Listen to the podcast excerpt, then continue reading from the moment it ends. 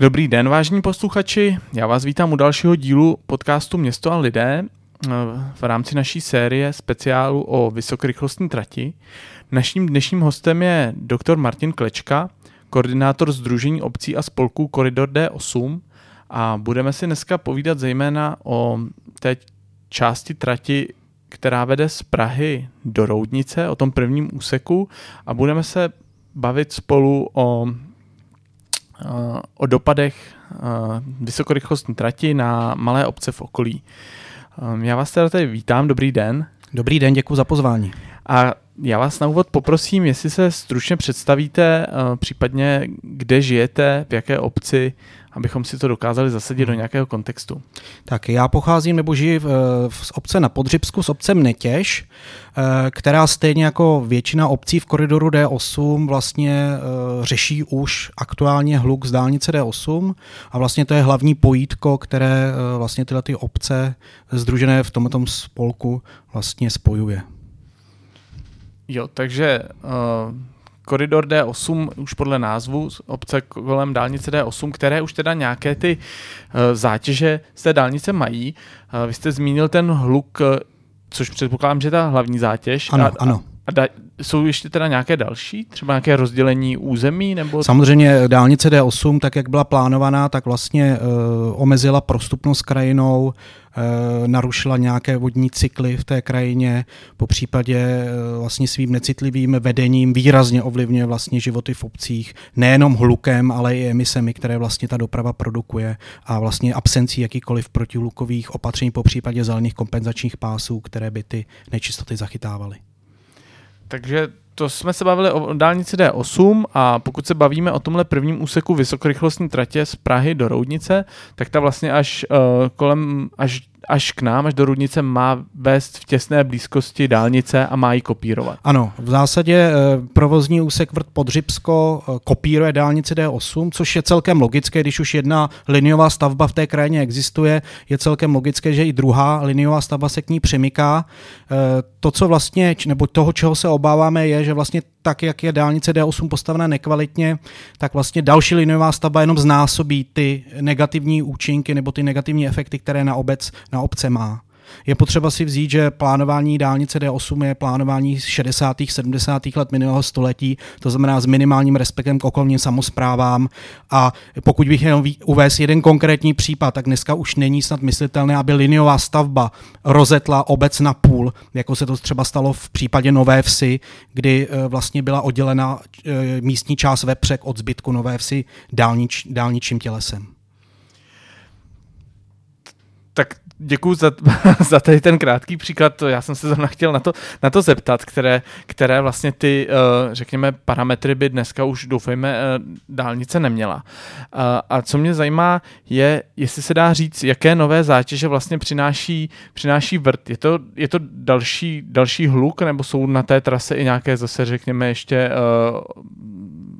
bariéry v té obci, někde, někde přetnutí obce nebo něco, něco dalšího? Uh, vlastně ta trať eh, většinově kopíruje dálnici D8 s výjimkou té části, která se přibližně nachází po exit 9, to znamená po obec Úžice, od Prahy do Úžic vlastně budou obce, které budou obestřeny nebo obejmuty z obou stran, třeba obec Panenské Břežany nebo obec Úžice budou mít z jedné strany budou mít dálnici D8 a z druhé strany budou mít vysokorychlostní trať. Pak vlastně už ta uh, trať prochází vlastně v souběhu a vlastně nastává ten efekt, který jsem popisal, to znamená vlastně jenom kumulace a zvýrazňování negativních vlivů té dálnice uh, novým, tě, novým, tě, novým tělesem. A samozřejmě negativními vlivy jednoznačně budou hluk, který se šíří buď vzduchem, Uh, to je vlastně klasický, to, co je vlastně známo je od dálnice, to má to, co se šíří hlukem a na to jsou protihlukové bariéry. Po případě hluk se může šířit i podzemím, to je takzvaný strukturální hluk neboli vibrace a to je vlastně speciální věc, která uh, spíš se náleží uh, té železniční stavbě. My na Podřibsku máme velmi vhodné prostředí k tomu, aby se tento podzemní hluk velmi dobře šířil. A e, i to je vlastně způsobeno tím, jak vlastně říp vznikal. Je to velice, velice specifické vlastně podloží tady. A je, bylo by velmi žádoucí, aby vlastně vysokorychlostní trať tímto podložím vůbec nevedla, pakliže je potřeba vést e, tímto regionem tu trať, tak vlastně musí být uh, vlastně toto vzato v úvahu a vlastně velmi dobře v projektové dokumentaci ošetřeno. Jo, to znamená nějaké speciální konstrukční postupy a mm, tak dále. Jo. Um, když, když jsme u toho, bavili jsme se o tom, že vy jste koordinátor Združení obcí a spolků kolem té dálnice D8. Mě by vlastně zajímalo, vy jste říkal třeba správně ošetření tady, tady ten přenos uh, hluku co vlastně všechno koridor D8 prosazuje, protože předpokládám, když tak mě opravte, že vaším jako primárním zájmem není zabránit stavbě té trati nebo ji případně nějak úplně uh, přetracovat. Já bych řekl, že vlastně naším primárním důvodem vzniku nebyla ani vrtka. My jsme vlastně vznikli v roce 2017 a naším důvodem vzniku bylo uh, vlastně výstava logistických areálů, které začaly kolem dálnice D8 vznikat jako houby po dešti a jednotlivé samozprávy uh, speciálně v okolí Exitu 9, to znamená, pokud bych některé měl jmenovat Kozomín, Postřižín, Úžice, Odolena voda a tak dále, si začali uvědomovat, že jsou příliš malými hráči na to, aby vlastně dokázali takto velkým investičním uh, akcím vlastně účinně čelit a ty obce se začaly koordinovat. Až po to, kdy začaly ty i obce dále potratit dálnice D8 zjišťovat, že vlastně ty problémy z eh, dálnice D8 jsou pro ně podobné, protože ten náklad, který do těch logistických areálů přijíždí, někudy logicky musí, nebo bude dovážen, musí logicky někudy vést, to znamená přichází z Německa. Takže veškeré vlastně samozprávy, které leží na dálnici D8, jsou významně zasaženy již existujícími logistickými areály a proto dává smysl pro obce i dále na, na dálnici D8 se koordinovat.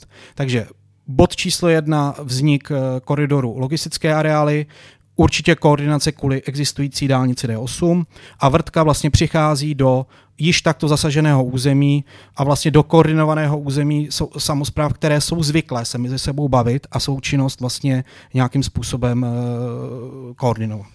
Já bych si tady dovolil malou odbočku, ačkoliv se bavíme primárně o vysokorychlostních tratí, tak vlastně téma uh, Eh, logistických skladů, které vznikají v okolí dálnice, je vlastně živé ve všech obcích, kterých vznikají, eh, kolem kterých vedou dálnice. Myslím, že to je téma i, i v Roudnici, přestože eh, zatím tady žádné sklady, sklady nestojí.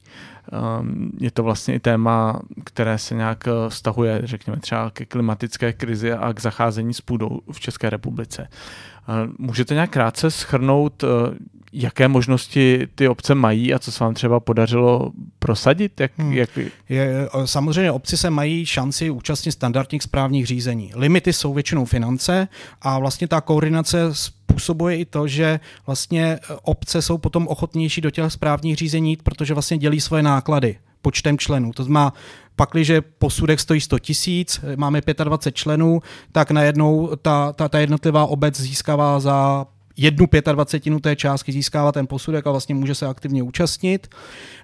Pak, když bych měl víc nějaký konkrétní jeden úspěch, tak je to určitě nerealizace eh, skladu, obrovského skladu, 45 hektarového skladu, který měl být realizován eh, Daimlerem Benzem, měl to jedna z největších vlastně logistických, uh, jeden z největších logistických skladů ve střední Evropě a to je vlastně záměr, který nebyl realizován vlastně z popudu koridoru D8, který vlastně, to je jeden vlastně z, z důvodů, proč vlastně on historicky vznikal. To já teda děkuji za tenhle krátký exkurs do, do logistických skladů a teď bych se dovolil vrátit eh, k vysokorychlostní trati. Můžete teda nějak v krátkosti říci, co jsou všechny ty požadavky, s kterými přicházíte a pak, pak se o tom asi budeme bavit hmm. dál do detailu. Já bych, já bych eh, vlastně na začátek uvedl, že vlastně my se snažíme být v tom procesu aktivní, to znamená spíš proaktivní. To znamená, my přicházíme s konceptem takového takzvaného krajného plánu, který asi potom blíže budu vysvětlovat. Eh, a vlastně nechceme být pouhými reaktivní účastníky toho řízení, protože eh, mnoho vlastně těch stavebních záměrů a jestli vlastně něco provází třeba ne, ne, dodnes nedobudovaná dálniční síť, je to, že vlastně ty obce, přes které ty liniové stavby prochází, tak většinou eh, mnohdy ten záměr převyšuje kapacitu toho úřadu. Eh, a ty úřady nemají mnohdy eh, vlastně kapacitu to řešit a vlastně předají ten případ právníkům a vlastně generuje to akorát nekonečné soudní spory, místo toho, aby se v počátku ten investor s těmi obcemi snažil domluvit na nějakém kompromisním řešení, dochází vlastně k, k právním bitvám, kdy vlastně prohrávají všichni. Jo, já jsem, já jsem se vás chtěl uh, ptát, v čem je ten přístup inovativní, hmm. ale já to vlastně chápu takže spoustu těchto těch, um, řekněme, bitev o liniové stavby, které známe, ať už jsou to obchvaty nebo dálnice D8, i zde byla velmi jako složitá diskuze třeba o trasování. Um, často jsou vlastně o tom, jestli to vznikne nebo nevznikne vůbec, jestli se hmm. třeba podaří to nějak přetrasovat, ale, ale běžně se teda nějaký přístup, že typu jasně, ta stavba tady bude, ale pojďme to udělat co nejlíp, uh, teda nevyskytuje v republice. Tak já zkusím popsat ještě vlastně ten přístup, nebo v čem vlastně krajinný plán je vlastně inovativní, je v tom, že vlastně samozprávy z vlastního popudu si ověřují ten linový záměr, jaký by z jejich pohledu dával smysl a tohle by měl být dokument, ke který, který je předložen investorovi a jestli se podaří najít pro takovouhle vizi obcí technické řešení, pak, když se vlastně podaří najít technické řešení, tak vlastně ty největší brany jsou, eh, největší eh, hrany jsou obrou zkoušeny a ideálně vlastně se nemusíme potkávat ve správních řízeních což je, řekněme, i teda proces, který mm, má za následek, bych mně přijde dvě základní věci, že ta liniová stavba je teda pak menší zátěží pro ty obce a zároveň, že je postavena dříve, protože neprobíhají správní řízení ano. a soudy případně. Eh, já bych možná ukázal na jednom příkladu, že vlastně zdržení liniové stavby jsou potom jednotky procent, třeba i ročně.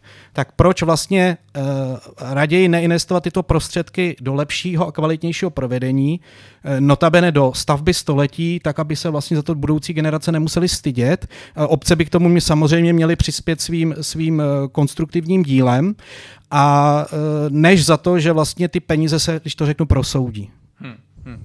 A Dá se, dá se teda nějak teď, řekněme, a zase ať nejdeme do přílišného detailu, ale, ale mohli bychom vyjmenovat nějaké jako základní návrhy, které teda už máte v hlavě, nebo ten krajný plán se teprve bude jako připravovat v tom smyslu, že ty obce ty svoje návrhy budou eh, do něj hmm. teprve vypisovat? Eh, já vlastně zkusím vysvětlit vlastně, o čem krajný plán je, protože to je podstatná věc. Ono na západ od nás je také znám jako regionální plánování, což je možná eh, lepší, lepší vyjádření, protože to není jenom o krajině, je to vlastně o posouzení urbanismu, o posouzení i jiných širších souvislostí, než jenom o krajině a, když to řeknu, o stromečcích a o vodě, které jsou samozřejmě nezbytnou součástí toho.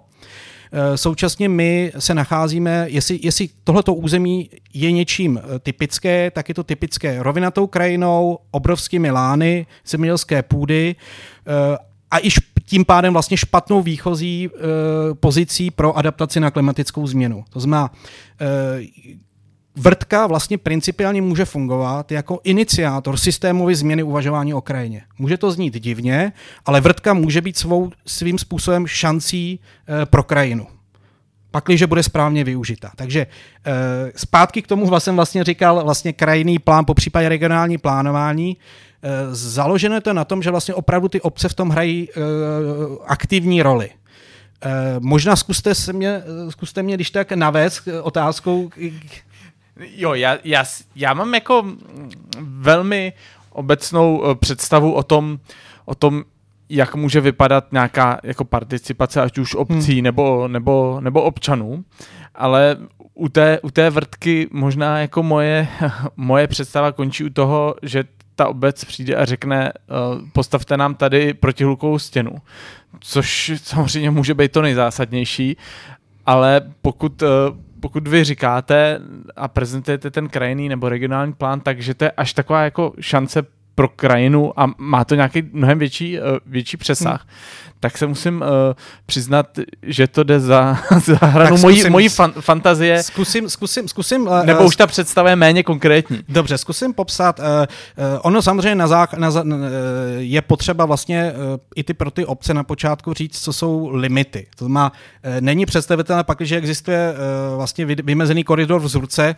v úzovkách tu trasu vypudit ze svého katastru takhle bychom se asi k realizaci jakéhokoliv záměru nedobrali. To znamená, je potřeba stanovit nějaké základní parametry. Eh, jak už jsme vlastně říkali, ta stavba vede v souběhu s dálnicí D8, takže tady i to trasování je celkem logické, že vlastně vede v tom souběhu. A co by vlastně, eh, já zkusím ještě říct na jiném příkladu, ty obce budou tu stavbu přijímat jinak, pakliže ji budou vnímat jako šanci.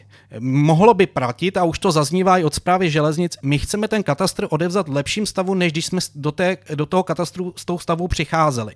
A velice vhodným nástrojem pro tohle jsou speciálně vlastně v této zemědělské krajině eh, komplexní pozemkové úpravy.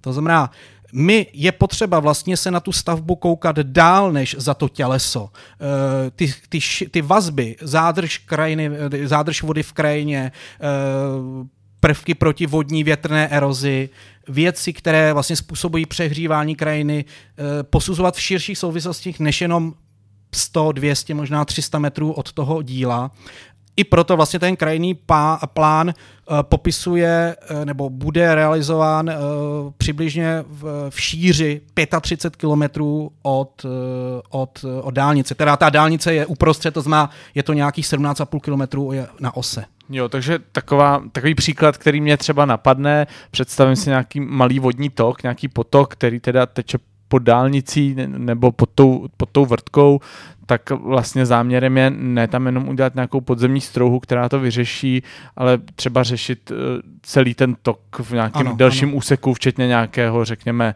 návratu meandrů nebo tůněk, něco, něco takového, jako něco, jako, takové, něco, ně, něco takového, to znamená, je potřeba uh, veškerou tady tu, já tomu říkám průmyslová zemědělská krajina, ono reálně to tady existuje, pak když jedete od Roudnice na Novou Ves a podíváte se doprava směrem na Račině Ves a tak dále, tak to jsou hektary, desítky hektarů bez jediného stromu, takže uh, jestli třeba tento, tady ta krajina zase naopak díky své rovnětosti má nějaký potenciál, obrovský potenciál, tak je to rozvoj cykloturistiky. Pak, když se ty obrovské uh, lány uh, polní rozdělí, protože zemědělci tak nebo tak se na ty své pozemky potřebují dopravovat, tak je současně potřeba vlastně i podporovat rozvoj cykloturistiky, to vlastně i, i, i proto je velmi, velmi dobré, že uh, vlastně v architektonické studii na vrt terminál Roudnice je počítáno s tím, že vlastně budou uh, vlastně uh, plnohodnotně využívány i cyklopřístupy na terminál, což je velmi, velmi pozitivní. Doufejme, že se taky stane, nebo já osobně v to doufám. A ještě než, ještě než pokročíme trošku do detailů ohledně krajinného plánu, možná bych si dovolil malou odbočku na vás jako na koordinátora. Daří se vám zapojovat uh, všechny ty obce dobře, nebo máte třeba někdy problém, že v nějaké té obci nedokážete najít eh, partnera třeba v tom vedení, nebo to někdo... Vlastně všichni členové, kteří jsou členové koridory D8, tak vlastně starostové byli iniciátory toho přistoupení. Eh, samozřejmě otázka je, co nám s tím, nebo velkou výzvou pro nás jsou obecní volby, které se teď konají. To vlastně oček, jako je velmi, velmi očekáváme vlastně, jak, jak, jak s tímhle tím procesem eh, budeme nakládat, ale uh, myslíme si, že i případné opoziční zastupitelstva nebo, nebo ty lidé, kteří nebyli iniciátory vstupu té obce do koridoru 8, už pochopili ty, ty benefity, které jim to přináší. Takže uh, myslím si, že i po obecních volbách tam bude kontinuita. Tak to je u takového velkého projektu a plánu asi, asi důležitá zpráva. Uh, jenom v krátkosti, kde jste se inspirovali k takovému přístupu? Už, to, hmm. už, už někdy něco takového někdo použil při nějaké liniové stavbě v České republice, nebo to je inspirace z České, ze zahraničí? Eh, je to určitě inspirace ze zahraničí v takhle, takhle. Krajné plánování nebo krajný plán v menších měřících eh, byl realizován třeba pro ORPčka, ale nikdy nebyl realizován pro takhle velkou liniovou stavbu. Ta inspirace teda přichází ze zahraničí typicky Belgie, Německo, tam je ten pojem regionálního plánování znám a vlastně je využíván. E, I vlastně strategičtí konzultanti zprávy e, železnic, po případě ministerstva dopravy, vlastně tenhle ten koncept, jinými slovy, ministerstvu dopravy doporučilo už před pěti lety, kdy je potřeba posuzovat ty širší souvislosti. Je třeba zmínit třeba, nebo zmíním eh, jednoho člověka, profesora Andrew McNaughton, který vlastně stojí za výstavbou eh, vysokorychlostní tratě HS2 eh, ve Velké Británii, po případě i i vlastně lidé, kteří, se kterými zpráva železnic komunikuje ve Francii. Tak já jsem rád, že se daří ze zahraničí přenášet k nám eh, dobrou praxi v takovéhle míře. Co mě ještě na tom krajinném plánu zaujalo, co je nějaké třeba i moje osobní eh, téma, je, vy mluvíte o tom zapojení zejména obcí, že, že musí hrát proaktivní roli. um, je to asi logické, že u vlastně v podstatě asi u jakéhokoliv většího projektu, obzvlášť takhle obrovského, není možné, aby, aby třeba nějaká realizační firma nebo nějaký inženýr, který to projektuje, obsáhl všechno to know-how těch míst. Um, mě by zajímalo, nebo já bych vás chtěl poprosit, jestli byste nějak krátce mohl i třeba představit, jak pak vypadá, když se do toho ty obce, anebo přímo i občané aktivně zapojují. Jsou to jenom nějaké setkání s občany, nebo jak jako reálně probíhá hmm. participace? Eh, já musím říct, že vlastně téma participace je vlastně teď poměrně horkým tématem i na ministerstvu dopravy. Eh, my jsme k tomuhle tématu během posledních tří měsíců měli asi čtyři nebo pět schůze, kdy jsme se snažili eh, vysvětlovat a představovat výhody participace i při zapojení vlastně Institutu plánování a rozvoje Praha, který vlastně, kde už vlastně existuje odbor ta participace a e, vlastně snažili jsme se e, ukázat, v čem by ten, ten přístup mohl být pro, pro stát výhodný. Jak to technicky vypadá, ano, jsou to vlastně moderovaná setkání, kdy je cílem vlastně, participace vlastně pro takhle velkou liniovou stavbu by měla být vlastně nějaká kvantifikace rizik. To, to je to, co by tomu investorovi odpověď mělo dát, aby vlastně si to území zmapoval, zjistil v úvozovkách problematické skupiny, ke, se kterými je potřeba jinak pracovat, e, pokud, a, a tohle vlastně by mělo být základním přínosem pro toho, pro toho, pro toho investora. Tak eh, pokud tomu rozumím správně, tak třeba IPER Institut plánování a rozvoje bude dělat tu participace v té pražské části. Eh, Institut plánování a rozvoje je vlastně teď na základě eh, objednávky, kterou bude dělat středočeský kraj, tak by vlastně měl pomáhat z know-how pro vytvoření krajného plánu pro středočeskou část, ano. Tak. Tak teď jsme se dostali k Praze a taková otázka, která mě ještě během toho um, rozhovoru napadla, která je tady důležitá uh, zejména pro, pro náš podcast, je, jak do tohle celého procesu může třeba vstupovat velké město typu, typu Roudnice, které ještě je, řekněme, v trošku jiné roli, protože ty obce mají jenom zátěž, mají jenom tu, um, nebo primárně to hmm. vypadá, hmm. že mají jenom zátěž, mají jenom tu linovou stavbu, z té dálnice jsou třeba i nějaké sjezdy, z, z té vysokorychlostní trati ne. A Roudnice je v trošku jiný roli, protože má ten terminál a má nějaký jako jasně, řekněme, hmatatelný přínos té trati. A je teda vlastně v jejím zájmu i participovat nějak v tomhle, nebo jak se na to může podílet? Je ten, je ten řekněme, to zapojení třeba trošku jiný, nebo vůbec? Určitě, určitě, ale samozřejmě bude trošku jiný. A to jiný bude velmi nezbytnou součástí vlastně krajného plánu nebo regionálního je, je, je část dopravy. Není cílem vlastně vymyslet něco, co nebude technicky proveditelné. A pak, když vlastně na uh, území Roudnice bude existovat terminál, který velmi pravděpodobně vlastně překreslí Eh, vlastně fungování veřejné dopravy v, prakticky v celém Roudnicku. Eh, parkoviště, které bude pro tři tisíce aut, to taky vlastně eh, může roudnici přinést další dodatečnou zátěž do centra, pakliže třeba nebude realizován obchvat roudnice. Tak to jsou všechno aspekty, které je potřeba vzít v potaz a může se taky stát, že třeba hlavním dopravním terminálem už nebude náměstí, ale bude veškerá veřejná doprava bude sváděná k tomu terminálu. To jsou všechno aspekty, které se reálně můžou stát a je potřeba je zvážit a je potřeba z pozice roudnice eh, všechny tyhle ty věci vyvážit na eh, miskách váh a uvědomit si vlastně, co to všechno ve fungování veřejné dopravy v roudnici bude znamenat. Je to z mého pohledu, já vlastně k tomu chci taky drobně přispět, je vlastně ten příběh vysokorychlostní trati vlastně otevřený. Já si myslím, že tím, jak ten terminál je v nějaké vzdálenosti od Roudnici, tak se velmi snadno může stát, že to bude jako vel, velkým přínosem pro to město, ale stejně tak se může stát, že, um, že to bude spíš zátěží nebo nějakou, že to ty negativa převáží, protože zase ztrácíme částečně vlaky z centra a tak dále. Uh, a, a, jsem, a jsem rád, že jste mým hostem, že se můžeme takhle bavit o, o možnostech zapojení a o tom, jak, jak takovou velkou stavbu proměnit ve velkou příležitost. Um, chtěl, chtěl bych se posunout už vlastně k tomu, co myslíte, že, že bylo důležité, abyste byli vyslyšeni? Co prostě je, je to, že něco tak inovativního, jako schrnu, pojďme řešit nejen nejbližších 300 metrů kolem trati, ale pojďme řešit 30 kilometrů kolem trati. Uh, dokážete, jste dokázali prosadit, mm-hmm. nebo prosazujete zatím um, úspěšně? Určitě to, když eh, malé obce nemají jinou možnost, než vlastně se združovat. To znamená pak, že by to křičela jednotlivá obec nebo navrhovala jednotlivá obec, třeba obec Mětěž, nebo, nebo další malé obce potrati, tak vlastně to je absolutně bez šance, aby vlastně jim bylo slyšeno.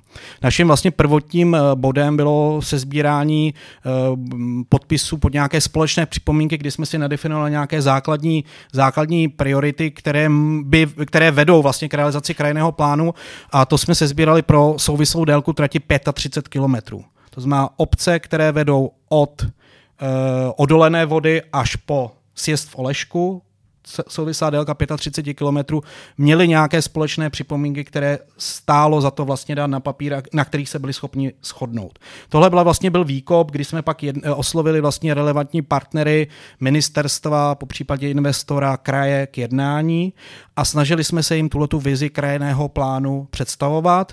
Vizi, která vlastně e, není tak inovativní, protože se to na západě reálně takto dělá.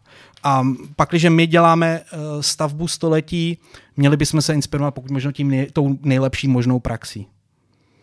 Jo, tak eh, příklady, um, úspěšné příklady ze zahraničí jsou asi velmi dobrým argumentem. Uh, pokud se vrátím ještě o krok zpátky, jste říkal, že jste vznikli vlastně zejména z potřeby reagovat na ty, na ty logistické sklady. Byl to nějaký nějaká občanská iniciativa, nebo, nebo to bylo, um, řekněme, iniciativa iniciováno některou z těch obcí? Eh, bylo to to i to. Eh, vlastně eh, ty obce zjistily mezi exity 1 a 9, to znamená mezi Zdiby a Úžicemi zjistili, že vlastně se potýkají s úplně stejnými problémy a vlastně zjistilo se, nebo bylo tam pojítko různých občanských, různých občanů aktivních, které vlastně tyhle ty obdobné aktivity obcí dali dohromady. To znamená, obce zjistili, že vlastně řeší to samé, tak proč se vlastně nespojit? Um, dá se říct, mm, nějak možná spíš jako doporučení pro někoho, kdo by, kdo by rád uh, se organizoval a byl za nějakou věc. Proč se třeba uh, nedaří v nějakých případech ty obce koordinovat, nebo třeba občany jsou nějaké, a třeba to nemáte, ale máte hmm. nějaké, nějaké typy, če, če, čeho se vyvarovat.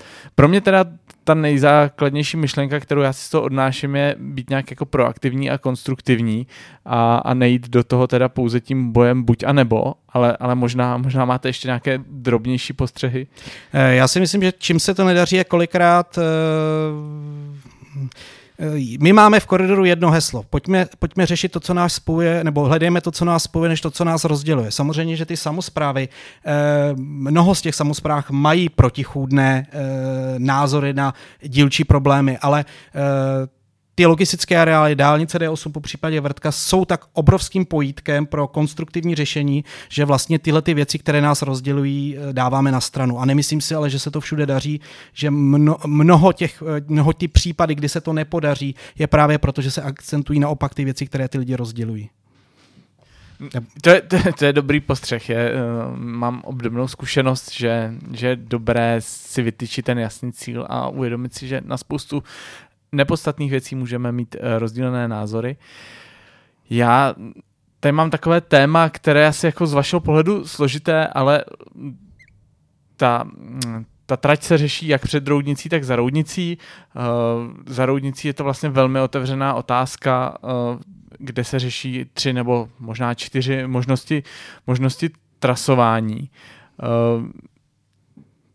Tak můžete třeba vy jako nějaký insider té trati říct, jaký, jaký je v tom rozdíl, jestli ta pozice těch obcí, obcí jiná, nebo jestli myslíte, že, že i obce za roudnicí by mohly zvolit eh, nějaký podobný, podobný postup? Já se obcím za roudnicí vůbec nedivím, protože vlastně eh, ty obce za roudnicí eh, vůbec o realizaci té tratě nebo o plánované realizaci té trati do určité doby nevěděli a vlastně bylo, bylo plánovaná za zády.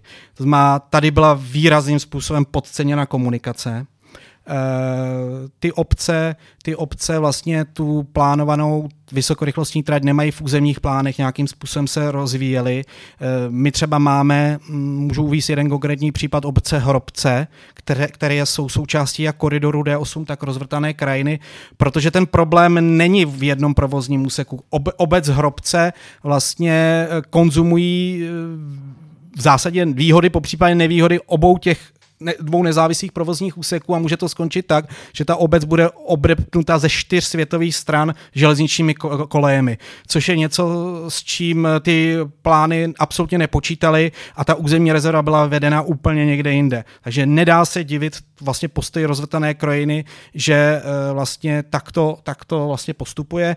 To, co je vlastně ještě rozdílné vůči koridoru, oni nemají jinou liniovou stavbu, ke kterém se ta, ke kterém se ta eh, vlastně trať přimyká, to znamená do naprosto neporušené krajiny je vlastně vnášena nová liniová stavba a současně ta stavba musí překonávat velké vodní toky. To znamená, Tohle to zase generuje vlastně obrovské monstra betonová, kdy je potřeba kvůli protipovodňovým nebo proti, proti případně vlastně povodňovým vlnám ty, eh, ty, ty estakády dostatečně vysoko dimenzovat a, a, a dělají to vlastně, dělá to, dělá to obrovské zásahy do krajiny. Eh, nelze ani opomenout případné seřazovací nádraží v polepech a td.